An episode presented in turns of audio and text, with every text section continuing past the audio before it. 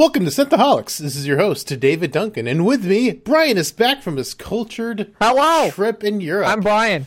I'm ready to get completely outclassed in Star Trek knowledge by two by these two gentlemen.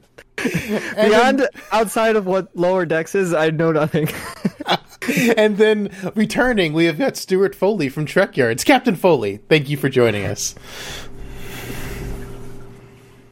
Thanks for having me back. Sorry, the internet kind of frizzed out there. Oh yeah, no, no we worries. can hear you. The yield You're coming internet, in loud and clear. the yield internet's known to do that from time to time. But yeah, Indeed. we've got two Star Trek Titans, and then we've got Brian. Dude, Star Trek Titans. I mean, I've got I've got my Impact Neuron shirt today since we flashed everyone last time. Red alert! two titans of the industry, and then one random guy that doesn't know much.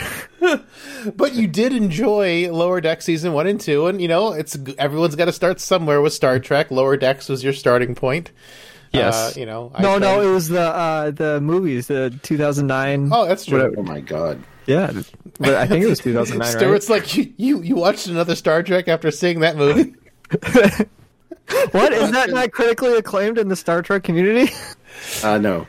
Uh, it- it's a good gateway drug into Trek for some people. I know some people that that's the first thing they saw, and now they're like schooled in like everything. So Yeah, yeah. there's definitely a lot, and I, I know, I know, I'm just joking. I know that movie's not, and the movie's not very good, but I did see it. they're great. Turn your brain off action flicks. Like if you just want to turn your brain off and see like stuff fly at your face for like fifteen, you know, for like two hours and fifteen minutes or whatever it is. Like it's great for that. Is it great Star Trek? Eh, no, Eh. not really. soundtrack's fantastic. That's Oh, the one thing that I really beautiful. loved about that movie. Well, the, the third one was the best one, right? Yeah, I think that's what was Beyond is. Oh, it was also written by Simon Pegg. So I mean, Really, Simon Pegg wrote it. co-wrote, co-wrote the third Co-wrote. one. Yeah. That's pretty cool. I mean, like he's him. he's an actual Star Trek fan, unlike you know the hacks Alex Kurtzman and Roberto Orci. Alex Kurtzman, man. Every time we talk, every time Star Trek's talked about, that guy is always brought up. Uh, he is he is he is my personal cancer. But um, But uh, news. Normally, uh, we have news. I got really nothing. I can think of one thing that I, I will bring up. Uh, I used to watch Doctor Who a lot, the TV show Doctor Who, and I did see uh, like two days ago that they're bringing back a Doctor that they already had, which is cool because he's most people's favorite Doctor, I think. Oh so yeah, that's really the, that's that just came to my dome right now. That's that's I'm I'm just firing on all cylinders right now. That's really all the news I got though. I can't think of anything else. I've been Tennant. Yeah, very good. Yeah. And then and then Stewart had some Eaglemoss Eagle Moss news. Yeah, Ben Robinson just tweeted that uh, the the rights for the the Star Trek ships have been bought by another company, and to not worry too much because we'll be be able to get Eaglemoss ships again soon. So stay tuned, everybody. Yeah, Eaglemoss. Stay They make tuned. they make great stuff. As I was saying before the show, I've got my beautiful Expanse Rocinante, and uh, it Yeah. it was supposed to Got come in time. Here. It was supposed to come in time for Christmas, and then Brian shows up like nothing. I got this. Man, that's really cool. It's a cloak. It's a cloak to D'deridex. I see it now. yeah, it was it was just cloaked. Exactly. I've got anything I have is just cloaked. Yeah, it's it's a cloak. To, man, the Eaglemoss has come a long way. They've got cloaking ships now. It's fantastic. Yeah, it's pretty intense. Some science. They got some pretty intense science stuff going on. They're gonna lead the charge. So, So- uh, I was going to say the problem is you always lose that one, don't you? Yeah, I have. I actually buy. I buy quite a few of them every year. it's like the Lego. Just you for- don't want to just for step on. You step on it and you don't know what you're stepping on. Well, actually- immediately it breaks your foot. Well, did, actually, the D'deridex would probably be one of the least painful things to step on, as long as its face, you know, is uh, uh, the right position. Upside down, if you step on the front of it, then you might be in for like a, a, a D four type of pain. D4 type of pain. Well, because the D four is like a pyramid. It's the the has a very sharp nose. I wouldn't want to step on a big D4. Yeah, yeah. It does surprise you a lot, especially since it's invisible and you're just stepping in. You, it's like something's there. You don't know what it is. Yeah, for sure. So, Stuart, you are our guest. Uh, last time Brian and I both gave Lower Deck season two like a nine. I just double checked. I wanted to make sure we were on our review numbers for season two. I, I we both gave season two a nine. Uh, season three, uh, Stuart, what, what do you what do you think? Season three was the worst out of all three seasons. There were a few filler episodes in the middle there, like probably three or four episodes, which weren't that great, and we were kind of dismayed a little bit. But uh, overall, I think the rest of like the first episode and the last couple really redeemed it. So I'm gonna have to probably give season three a eight point six. David, go ahead.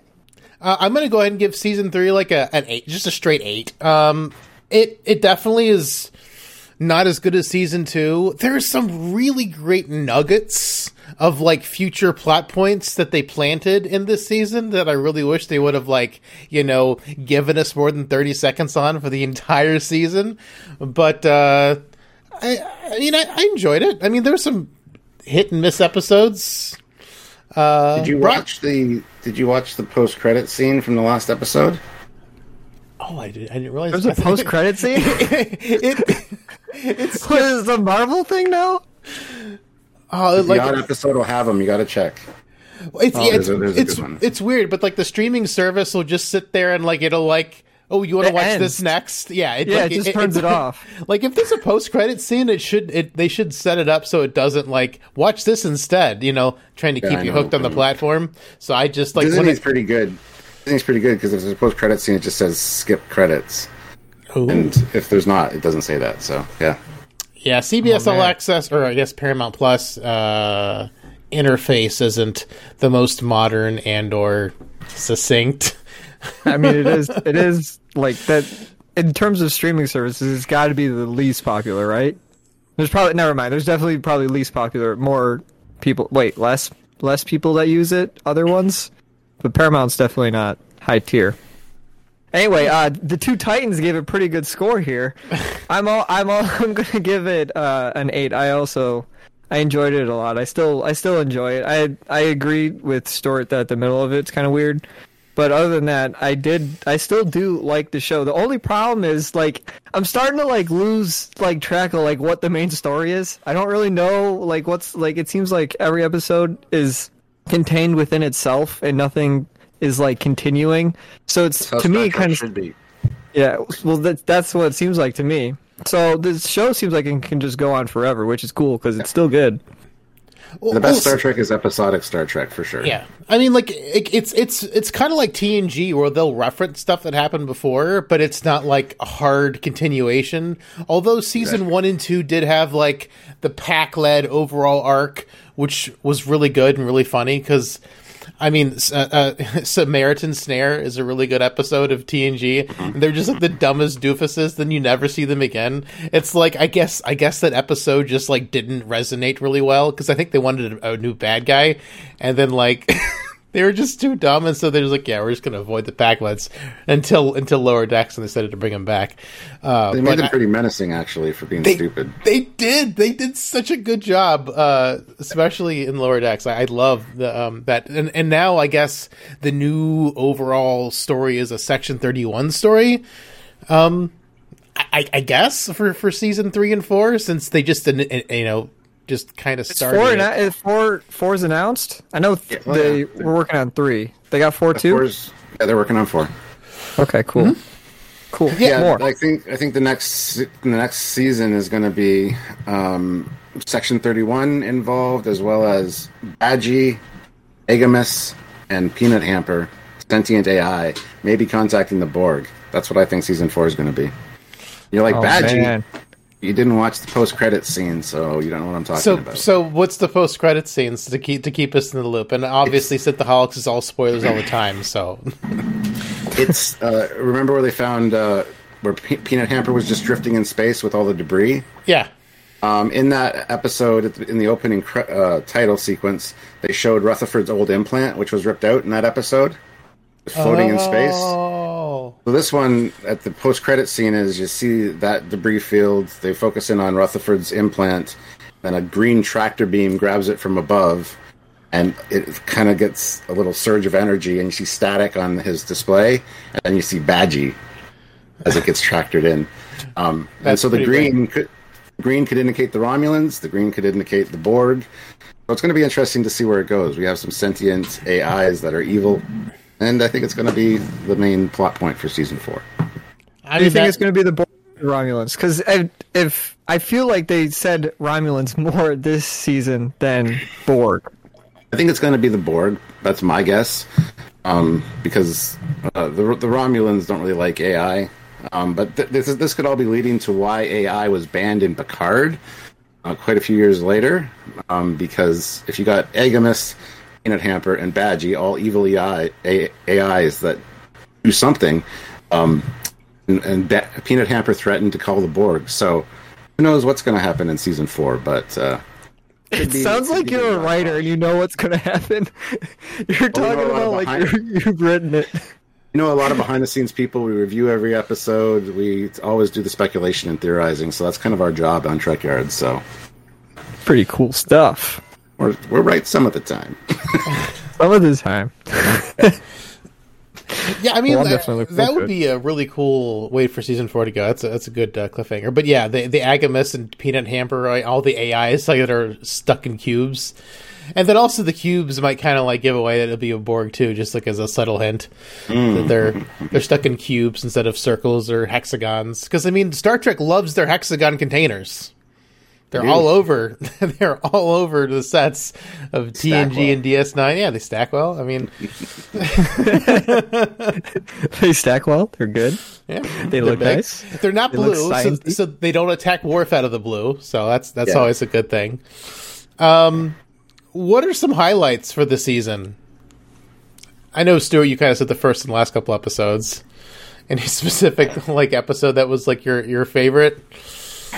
Well, that's the thing. We're doing our our season retrospective today after this podcast. Gotcha. Uh, we're doing doing a drunk yards where we basically get drunk and talk about the season. But we haven't really established which our favorite episode was. Um, but honestly, I think um, the Rutherford, the young Rutherford episode was really good, and these last two were really phenomenal as well. Um, the first one was kind of enjoyable too. I don't know if I if I can say definitively what my favorite is at this point. Um, but yeah, as far as Lower Decks goes, this season was a little lackluster. I, I definitely agree. Yeah, they did kind of make up for it at the end, but I mean, new ships is always great. So seeing the, the Texas class uh, was amazing. Uh, the Breen are back. The Breen are quite a threat. So there's some good stuff here. Oh yeah, I might see some more Breen in in, in season uh, four. Brian, The Breen are kind of like. Oh, so- sorry, I was going to say Oh, the Breen yeah. are kind of like the Tholians. Tholians in, in TOS were kind of like powerful and mysterious. Nobody knew anything about them. Breen are this kind of the same analog for TNG. They're very powerful with that energy dampening weapon, and nobody knows what they look like. Nobody knows much about them. Like they're the new Tholian almost, you know. So They all look I like Carrie Fisher. Breen. Maybe. Yeah. So before I give my highlight here, what what do you guys think about the uh like the animation between like they're talking about like the like because it's all the same like universe, so they have like Picard and everything. They'll reference them. How do you feel like where you get like you know the real life people versus like animated? And it's kind of like living in the same like world or like you know what I mean? no. Does does does it, so this is this is an animated show, and most of Star Trek is not animated, and they're like marrying these two together. Does that bother either one of you? season season one bothered me the most because Tawny Newsome, like the way she was animated, like she was too much of a uh, Mariner. She was too much of a cartoon character for me to believe that she could have maintained any Starfleet career at all, even with her parents covering for her constantly. She was too off the walls. Do you think she's And still she- not off the walls? no, no, no, no. She's Oh. she's way more grounded in season two and season three. I mean, she's more like Kirk now, as far as like I'm gonna take matters into my own hands and and and get stuff done. She's more Kirk like now. In season one, she was like too bonkers. She was too much of a cartoon character. That was my main criticism about season one, where I could not believe. I, Like I, I, I can't yeah I can't see Lower Decks as being actual Star Trek because the main character Mariner is too off the walls bonkers for Star Trek to work. I mean you've got odd characters in Star Trek here and there, but they're still like grounded in the lore. Like Barclay is like a holodeck, you know, uh, addict, and he just like loves doing a holodeck, and then people don't take him seriously.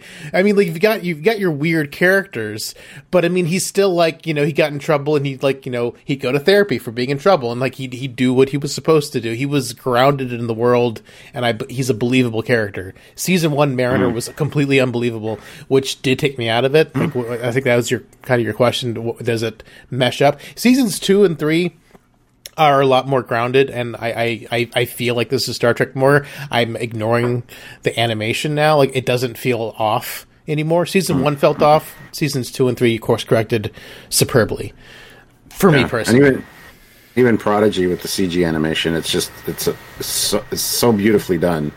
Um, and yeah, I think the animated shows are just they enhance Star Trek rather than because you got to remember after TOS, um, the three seasons that got canceled. Came out with Star Trek: The Animated Series, which was two more seasons, which finished their five-year mission. So there was an anima- animated Trek before all of this. It was way back in the '70s. Back in the day, Yeah. So there's a lot of animated Trek now, and uh, I think it just enhances Star Trek experience, makes it more accessible to some people. So they never brought back the life support belts, though. they should. It'd be awesome. It's like lore breaking stuff. We had life support belts animated series TNG. We're back to spacesuits. They, they reference them once or twice in some of the novels. Oh yeah, really? I have, I have not read yeah. any of the novels. Well, Uh, I think for my highlight is young Roth- Rutherford as well. Also, when uh, Mariner is becomes like an archaeologist, like Steeler. Those two, those, those two like moments were probably my highlights for this season. Yeah. One of my highlights was Petra Aberdeen, the other archaeologist. I have a thing for her. Yeah, Uh, my highlight has to be the, has to be the Deep Space Nine episode because I'm just Oh yes. I'm just a, a, a Deep Space Nine simp, I guess. you're a simp.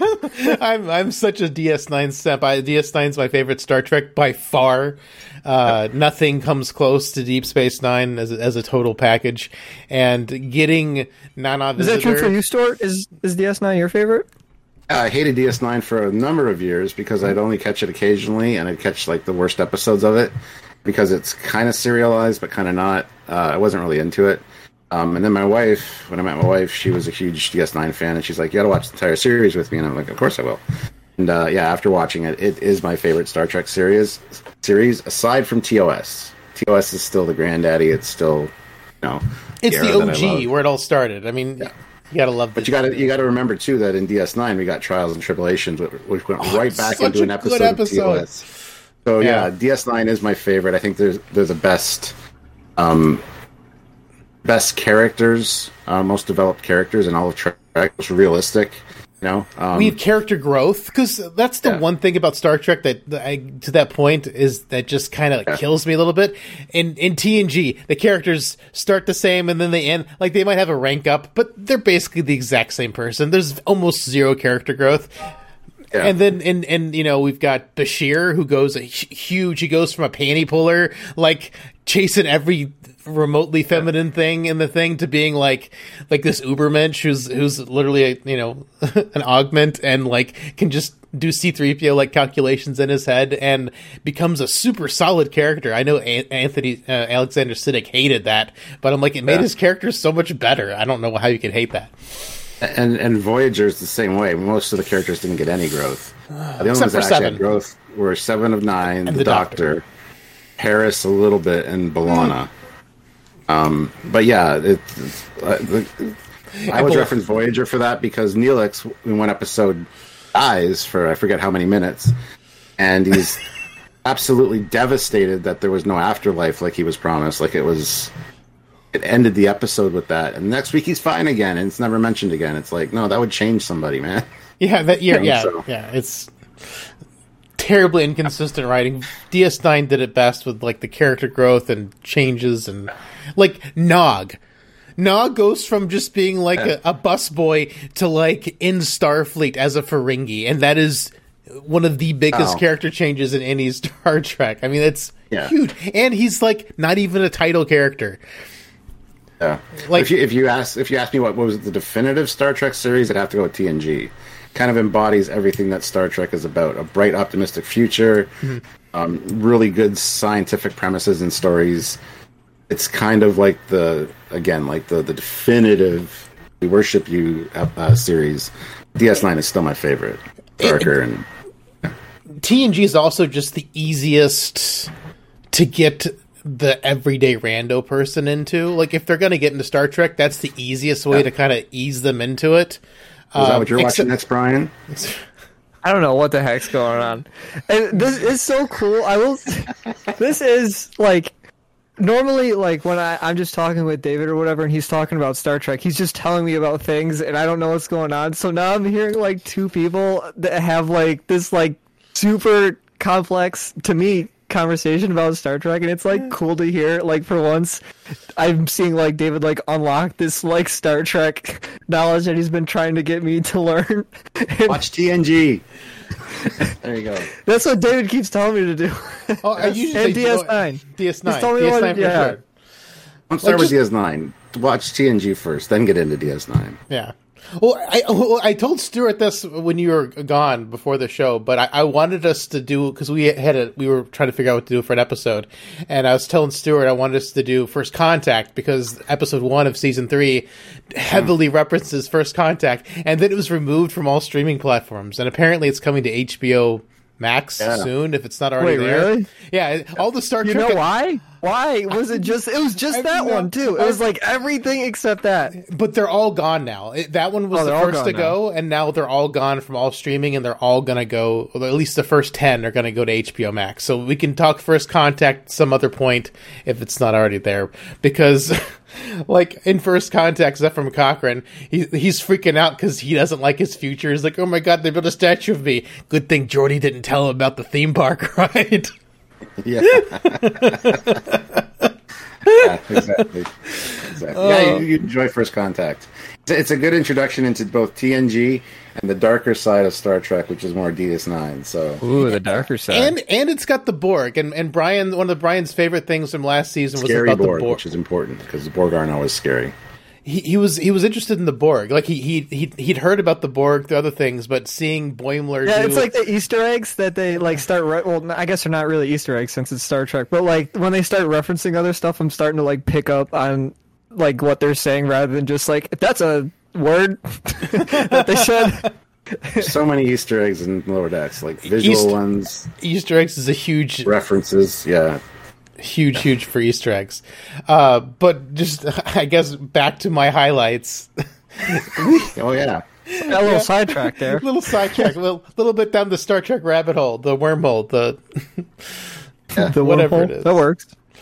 Um, so, uh, Deep Space Nine, because we had Armin Shimerman back as well, not just Nana Visitor. And Armin Shimerman, he plays the Ferengi that he gets kidnapped, Ryan. Quark. Mm-hmm. He still has his teeth. He put his teeth in his mouth to record the lines so he could still sound like Quark from the show. Really? Yes. That's pretty cool. That is really cool. He's still got his teeth. He's just like, remember to dust these off. Recording studio now. That was awesome. That is so so awesome. He's he's such a good and and and Brian, you've played Bioshock One. He's the voice of Andrew Ryan. Oh, okay, got it. I know who you're talking about.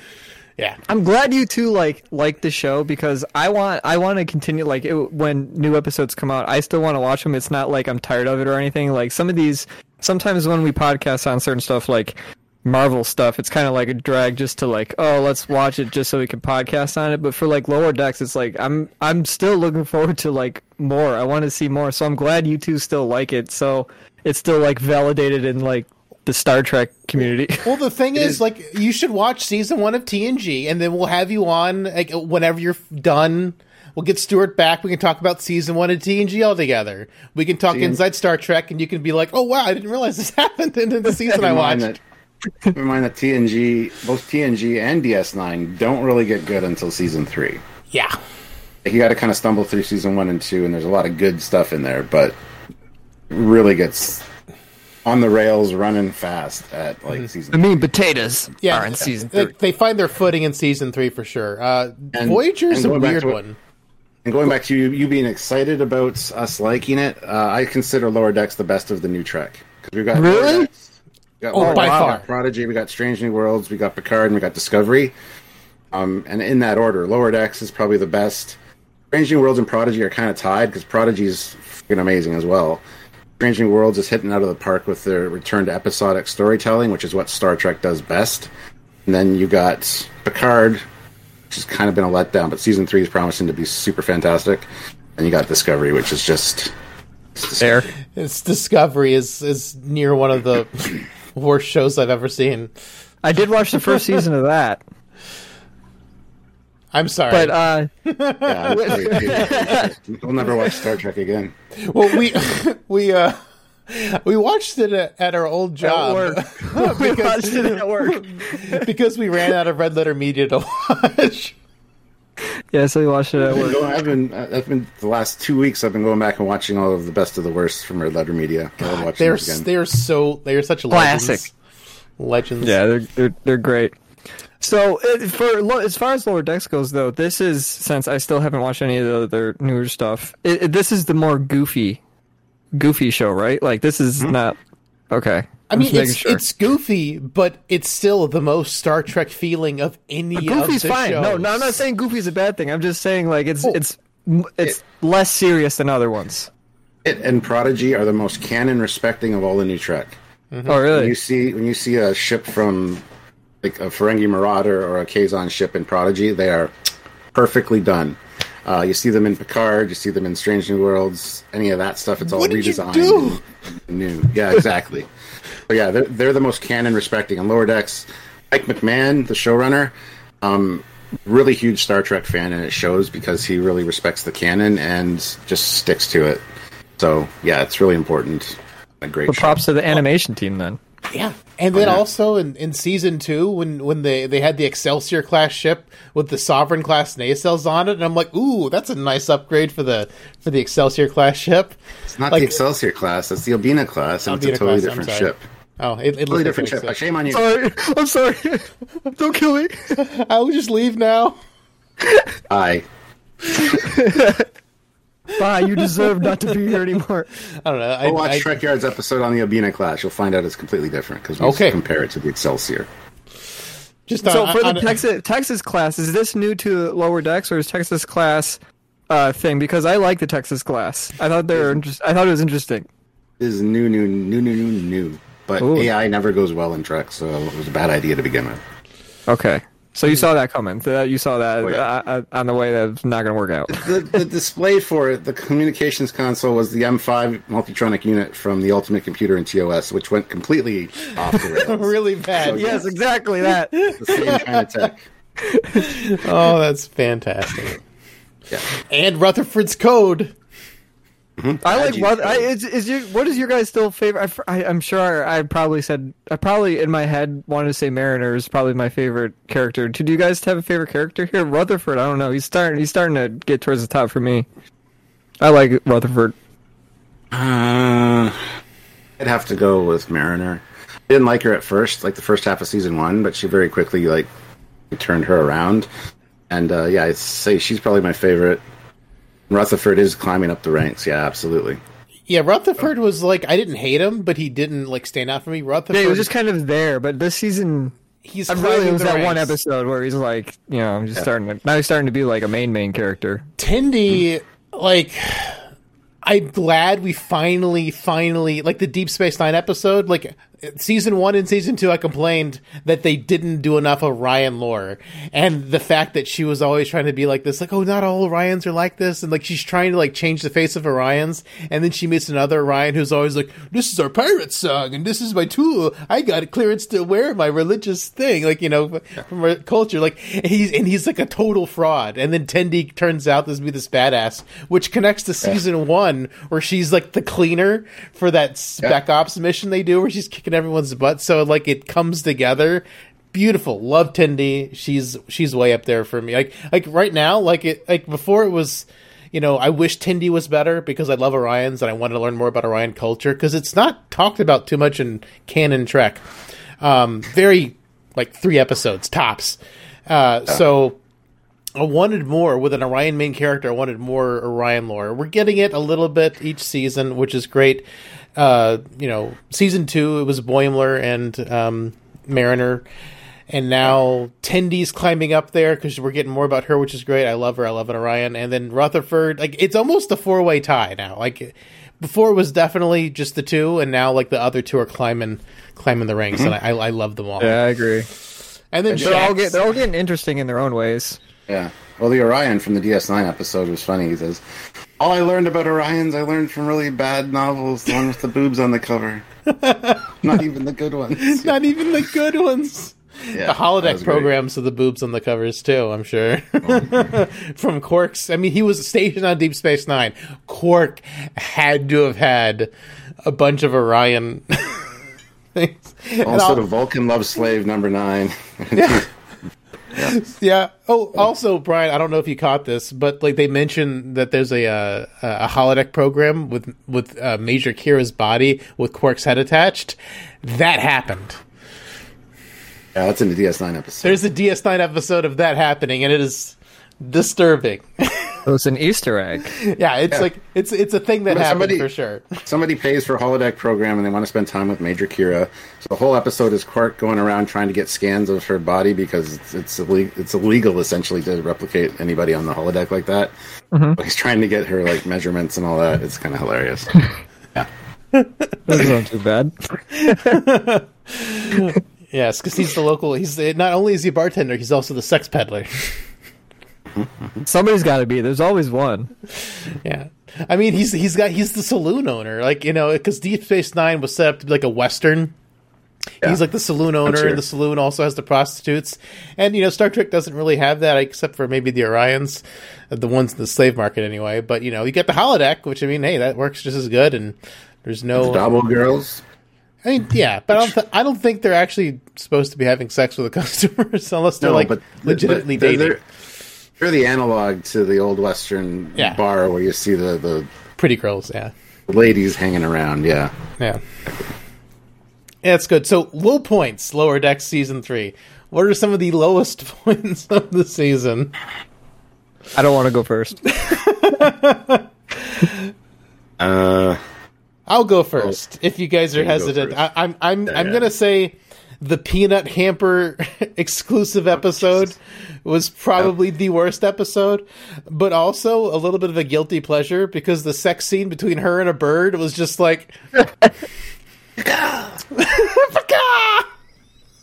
It's like I don't know. I have to put my put your finger in my little tunnel, my funnel. I'm like, what? Oh, it was It didn't make a lot of sense. I didn't understand that episode was too much. It it it, it, it was Avatar, is what it was. yeah, Avatar. or Pocahontas or what, or, or Fern Gully. Dances with Wolves. It was more like Dances with Wolves. yeah, it was. But yeah, it was it was funny because it was so wrong and so bonkers. When are, when is so for those birds or, or the like bird race? Like one of the what was it? Pri- prime directive is to like not talk to a species until they reach like a certain level. Is that how it? Until they're warp capable, you're not supposed to interact with them. So I don't know why in an episode of Justice and TNG, these people have barely invented clothes that they can go to this planet for shore leave. Okay. Some weird little niggles in there for the prime directive. Yeah. Like, so some of the prime directive things like don't make a lot of sense. Like they didn't like it's like They don't follow them all season one. time? They didn't have like the lore perfect Exactly, yet. yeah. Yep. It was a work in progress. That's the explanation. Do these computers, like when when that get when that computer gets locked up and she has or, or the robot gets robot computer has sex with the bird they, and they all get locked up there. it- There's like a ton of computers there. Are those? Do, do you guys know and those computers that are there in the ship? Those are all the Like uh, a- megaloma, meg, megaloma, megalom. Oh my god, I can't even say the word. Those are all the evil AIs that have been confiscated over the years because evil AIs AIs turn up a lot in Trek, So those are the ones that have been confiscated. It's like a reoccurring theme then. Mm-hmm. Yes, and Jeffrey Combs played one in, in Lower Decks. He was AGIMUS. He was right beside mm-hmm. her Yep. in the in the prison. So yeah, And and Jeffrey Combs, he's one of the cream of the crop Star Trek character actors that appears in several of the shows. He's plays like four, five different characters seven, seven characters in at Deep least, yeah. Space Nine specifically, but he plays a one character in uh, Enterprise. Yeah, so he's he is one of my favorite actors in Star Trek. So that's also partly why I want you to get into uh, Deep Space Nine, Brian, eventually, because I mean, Jeffrey Combs is an amazing character actor. Like, Oh yes, just to hear his voice in Lower Decks is great. I really want to see him back in Proper Trek, but Proper uh, Trek. But because they film a lot of it in Canada, they're not hiring Amer- as many American actors for that. From what I understand, that was I saw like an interview with Jeffrey Combs, and that's kind of what his his conclusion was, is that s- s- uh, they're filming Toronto uh, with Discovery at least, which is why he and is and in Strange New Worlds. Yeah. yeah. Which is a shame Strange because World. Jeffrey Combs is ah, he's so good. He's so such a good actor. Yeah. Uh, you guys, uh, low, low points.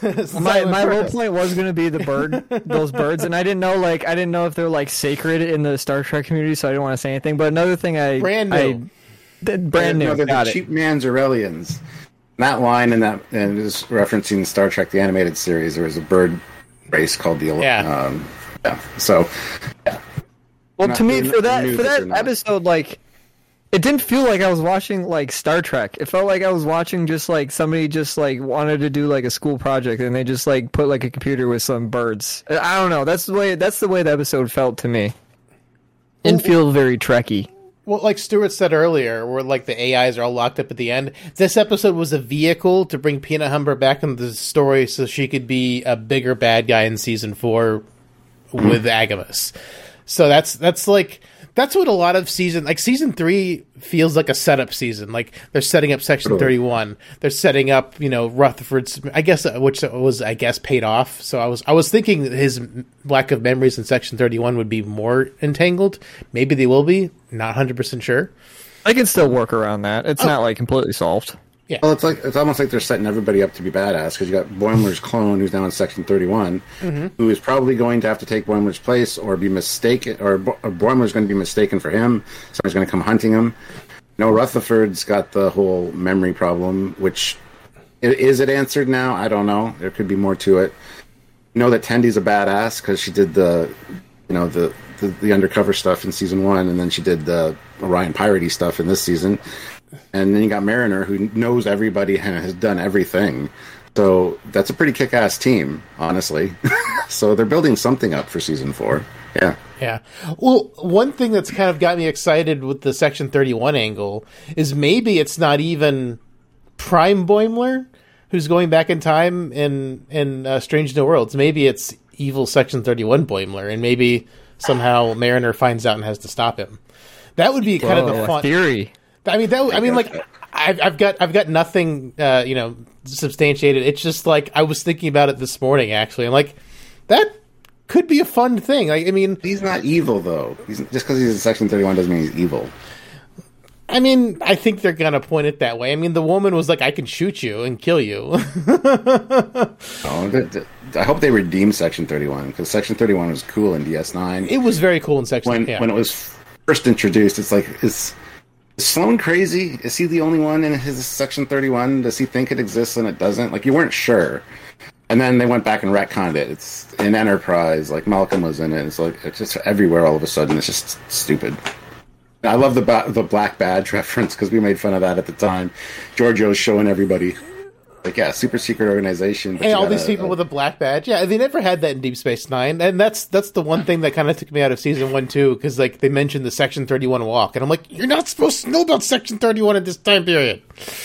exactly yeah. Like, no one's supposed to know about it. Why does anyone know about it, even in TOS times? Like, it's so dumb. Like, I'm kind of hoping they redeem Section 31 because the original idea for it was to do things that might be a little shady, but to protect the Federation. They're not supposed to be bad guys. They're just doing the right things, but in the only way that they can to get it done. yeah, So it's, kind of that, riding that line, right? their ends justify the means people, uh, Yes. which which is you know not always good, but they're playing that as just awful.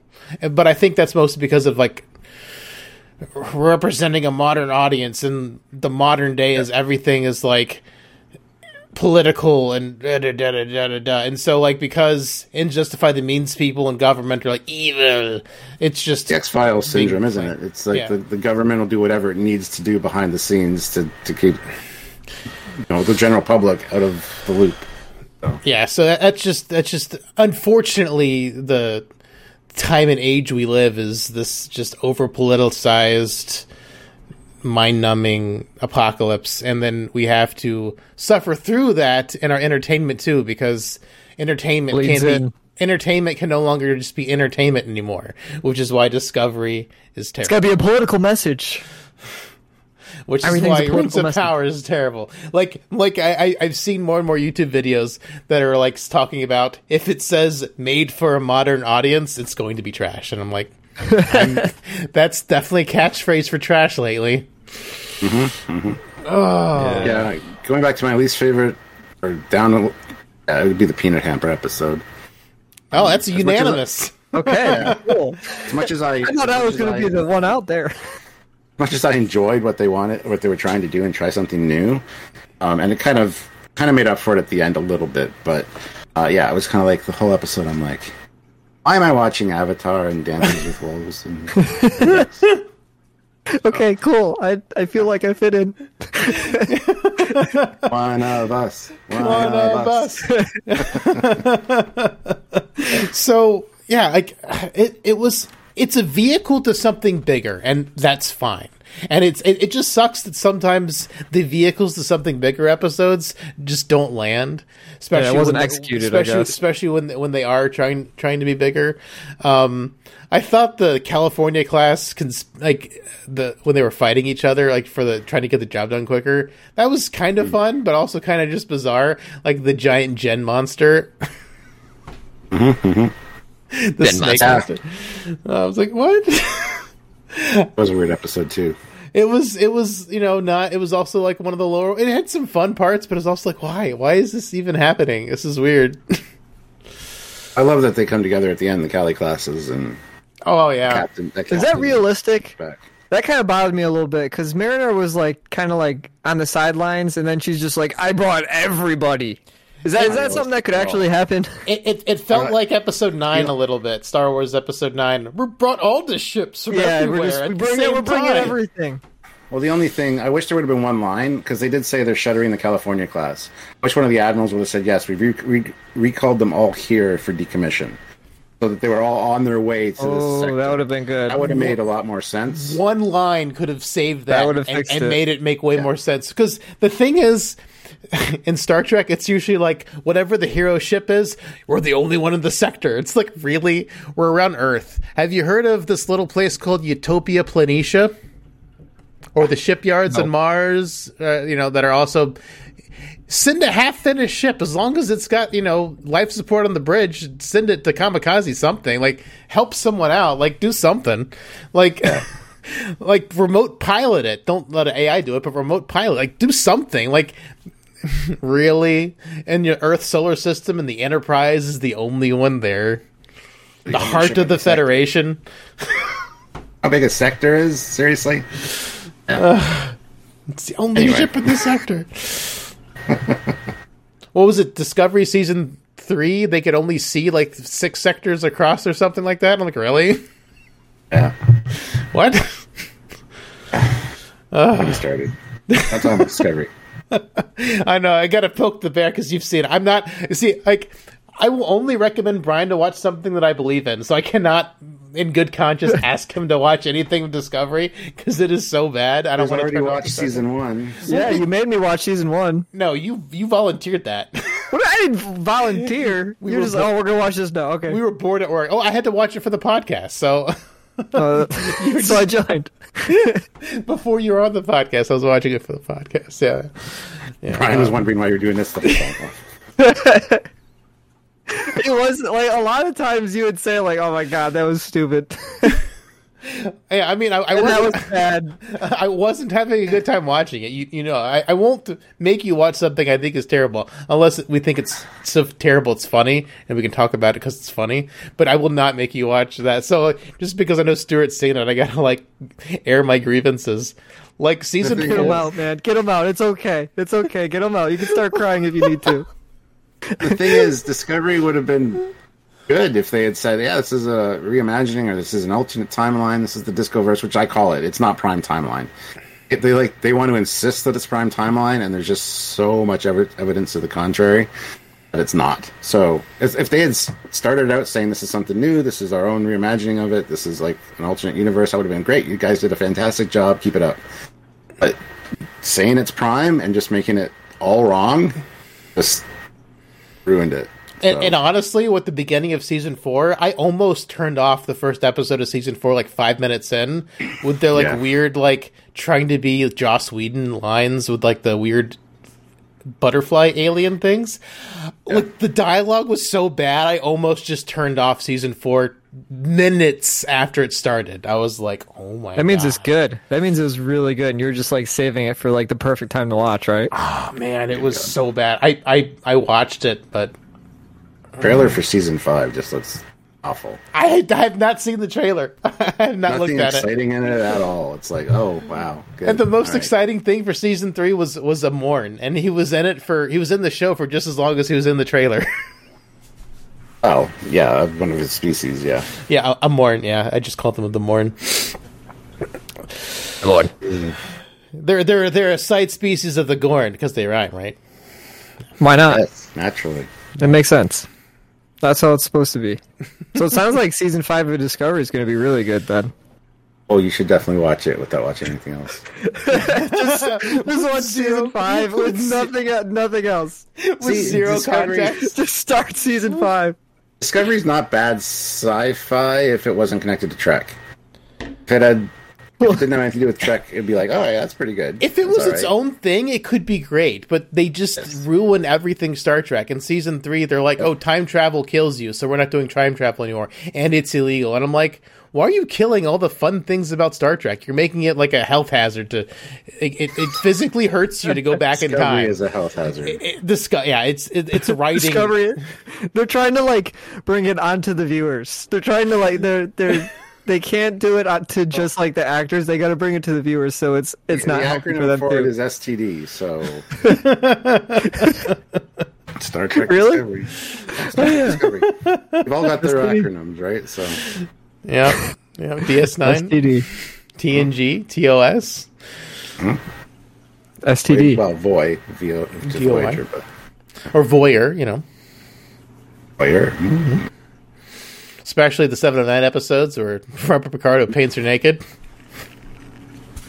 Thumbs up. Two thumbs up. Oh, three thumbs up. Yeah, that one. Oh The man. third thumb.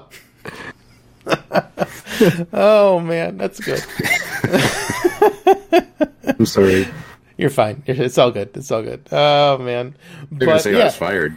No, you're fine. No, no, we got to get you back You're on. fired? No, no, we got to get you back on for when Brian watches season one of uh, like we'll just do like season recaps of old Star Trek once Brian finds the time to watch them. I think that would be fun because we've got the two experts talking, then we got Brian. It's great.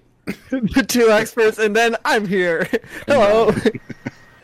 Two Star Trek. Brian. It's an IP that people like, and most of the time they complain. Well, we complain about the new stuff because it's just so bad. Yeah, I know. I hear I hear about you complaining all the time. All right, but Lower Decks is, is really good. It, it, like Stuart said at the beginning, it is by far the best of the new Star Treks. You know, with Prodigy being a close second because they actually respect canon, ship design, and you know it's it's it's where it's at. Because I feel like Alex Kurtzman maybe doesn't play with it as much or try to ruin it because he doesn't. Oh, yeah, he doesn't have his hands in it as much. Yeah, He owns so- all of it, right? Or like controls. He can control. He's all executive producer, showrunner. right? He's like the he oversees the umbrella of a new Star Trek, and he puts his hands in the live action stuff and kind of lets the animated stuff do what it wants to do, which is fine because that's why. I think he's just oblivious to the hate because I've never seen like anybody say anything good about him ever. and I barely know anything about him. He probably has aides like like read uh, comments to him, but they like substitute words. it's like, and when they everyone hates Alex, everyone loves Alex Kurtzman. Wow, that's neat.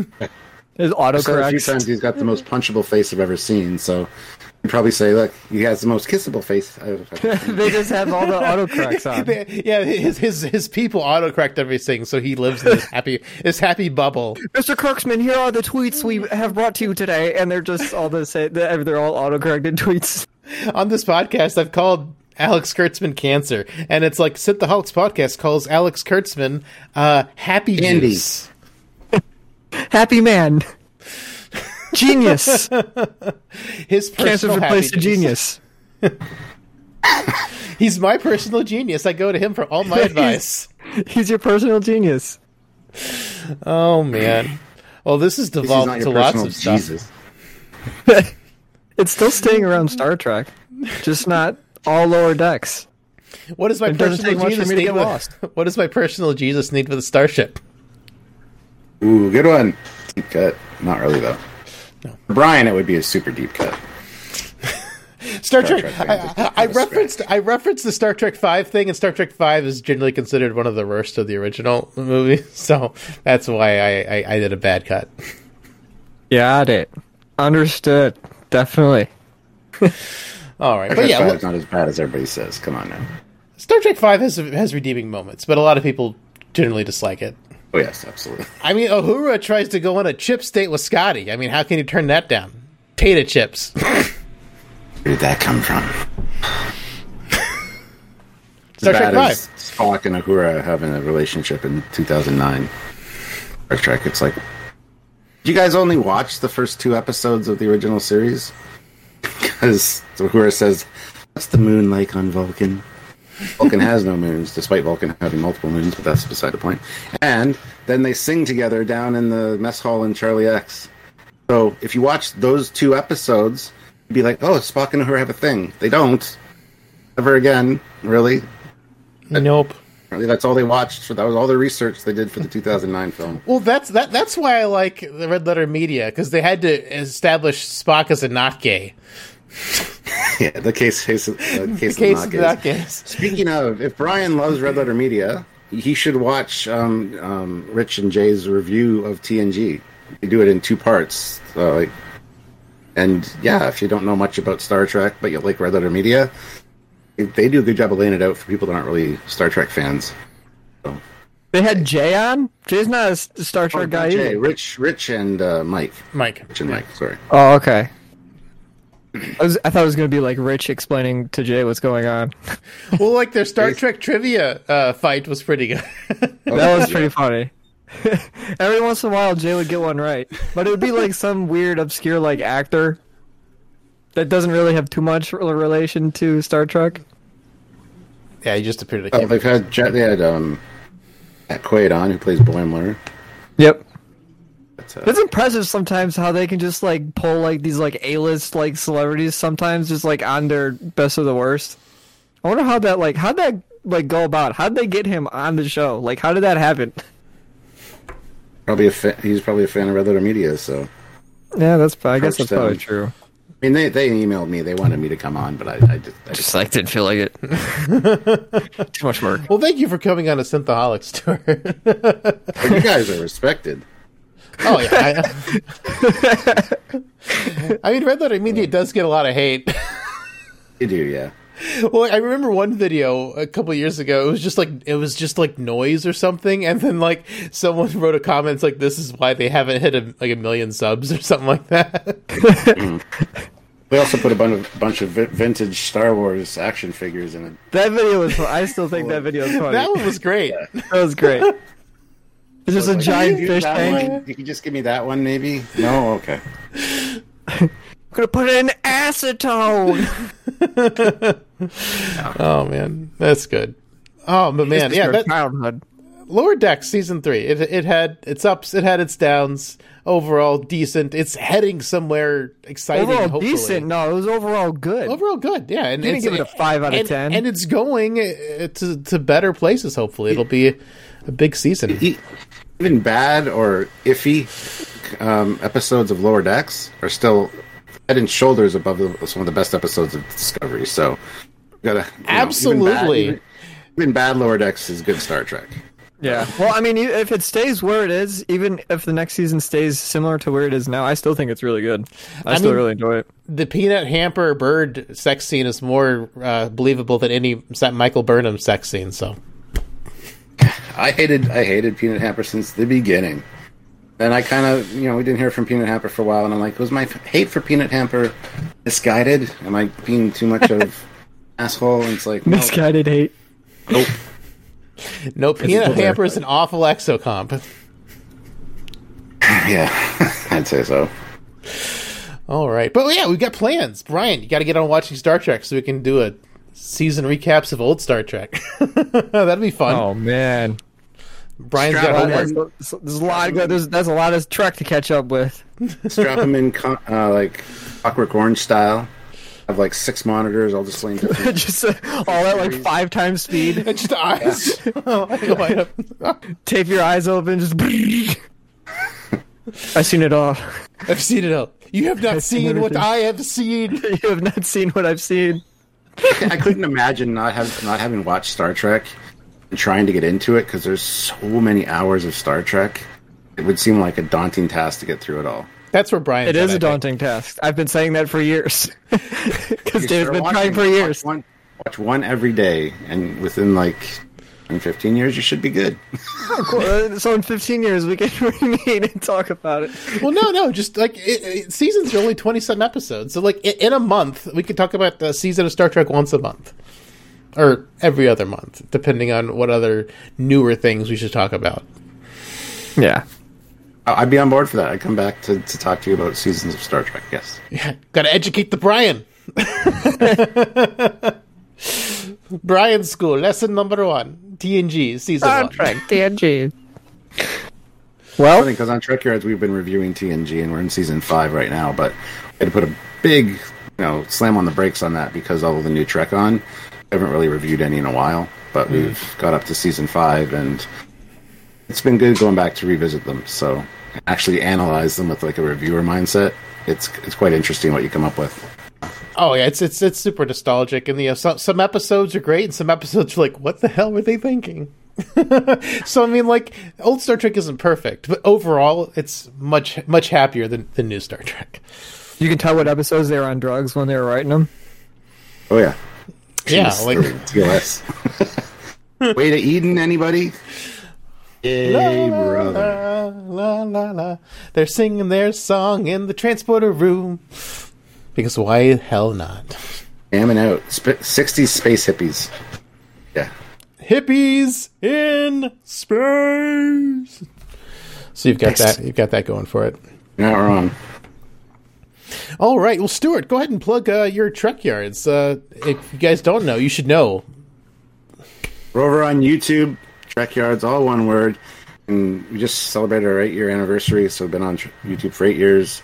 We have more episodes and more hours of Star Trek than Star Trek at this point. So uh, definitely go check us out. We love ships, we love tech. We do a lot of ship breakdowns and you know get into the nitty gritty of how the ships operate and what they do. And we also do all the reviews of the new Star Trek now. So lots lots to enjoy and we don't do weekly lives multiple lives a week um, where we're either reviewing something or talking about something and we do that with our community kind of a back and forth because we don't want to just talk in a vacuum just the two of us so it's it's really great to be part of a community that just hangs out with us because a lot of the people in our community don't have friends or family that are into trek so they have nobody to talk with trek with so we've we've met a lot of great people through our community so come and join and uh, subscribe to the channel and check out some of our content. Don't think And- you'll be disappointed. Brian, Oh. you need to go subscribe right now. I already, I, I have been for years. Oh, have you? Yeah. Yeah, I got him. David, I, David I, showed. I, I got David him to subscribe to you back. had, like probably like four or five years ago now. yeah, Perfect. Good. Yeah, I, I got you a sub. So, uh, yeah, speaking of live stuff and, and live in community reach outs, we do these podcasts live. We have had times where people have come in and chat, and we try to chat back with them. So, for future notice, for people who have seen this, check us out live. We we stream live every other Saturday for the podcast, and then it goes up to YouTube to be watched, you know, at your leisure. So leisure. yeah, check it out then, taste. or come chat with us live if you don't have anyone to talk Star Trek with. We're happy to because Jeff Heller, who we had on last week, he's like, I don't get to talk about Star Trek with anybody. I'm so happy to be here with you two guys who know so much about Star Trek. So Yeah. that was great talking about it's shared history with Star Trek. So it's good. To, anybody you meet that- that's into Star Trek, you have something to talk about. Absolutely, absolutely. Well, thank you again, Stuart, for joining us. It was a lot of fun. Always a pleasure having you on Yeah, board thank you. with all three thumbs up, baby.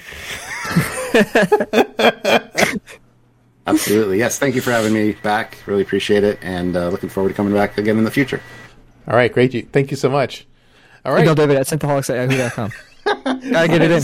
Ryan's got to get it in. All right. Well, live long and prosper, one and all. Bye, everybody. See you guys. Take care.